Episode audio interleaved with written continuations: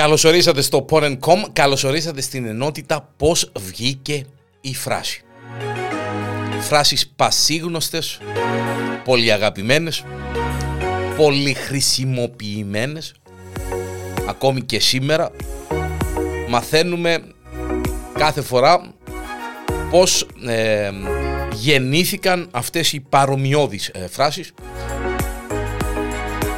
Εδώ στο Pornen.com είμαι ο Γιάννης Διανέλος και καλωσορίσατε τα ίδια Παντελάκι μου, τα ίδια Παντελή μου.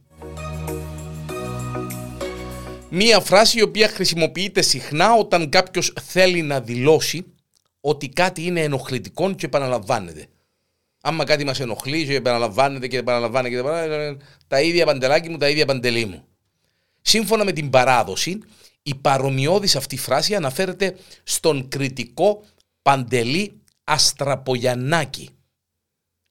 Μετά την κατάληψη του νησιού από τους Ενετούς το 1205, ο Αστραπογιαννάκης και μερικοί συμπατριώτες του κατέφυγαν στα βουνά.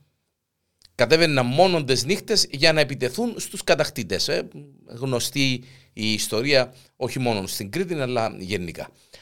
Παρόλο που γνώριζε ότι δεν είχε τη δύναμη να διώξει τους Ενετούς από το νησί, συνήθιζε να δίνει κουράγιον στους Κρητικούς. Τους έλεγε πως σύντομα θα κατάφερνε να απελευθερώσει τον τόπο τους.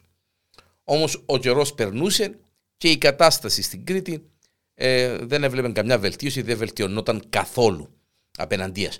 Οι Κρητικοί είχαν αρχίσει να απελπίζονται. Ο Αστραπογιαννάκης δεν απογοητεύτηκε ούτε στιγμή. Συνέχισε να υπόσχεται ότι σύντομα θα έρθει η απελευθέρωση. Ωστόσο, οι συμπατριώτες του είχαν πάψει να τον πιστεύουν και όταν τον άκουγαν να το λέει, απαντούσαν: τα ίδια Παντελάκι μου, τα ίδια Παντελή μου.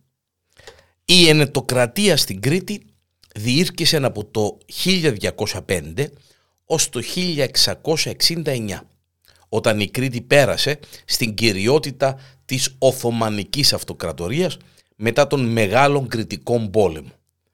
Μέχρι τότε η Κρήτη ήταν αποικία της γαληνοτάτης δημοκρατίας της Βενετίας και ονομαζόταν το Βασίλειο της Κρήτης.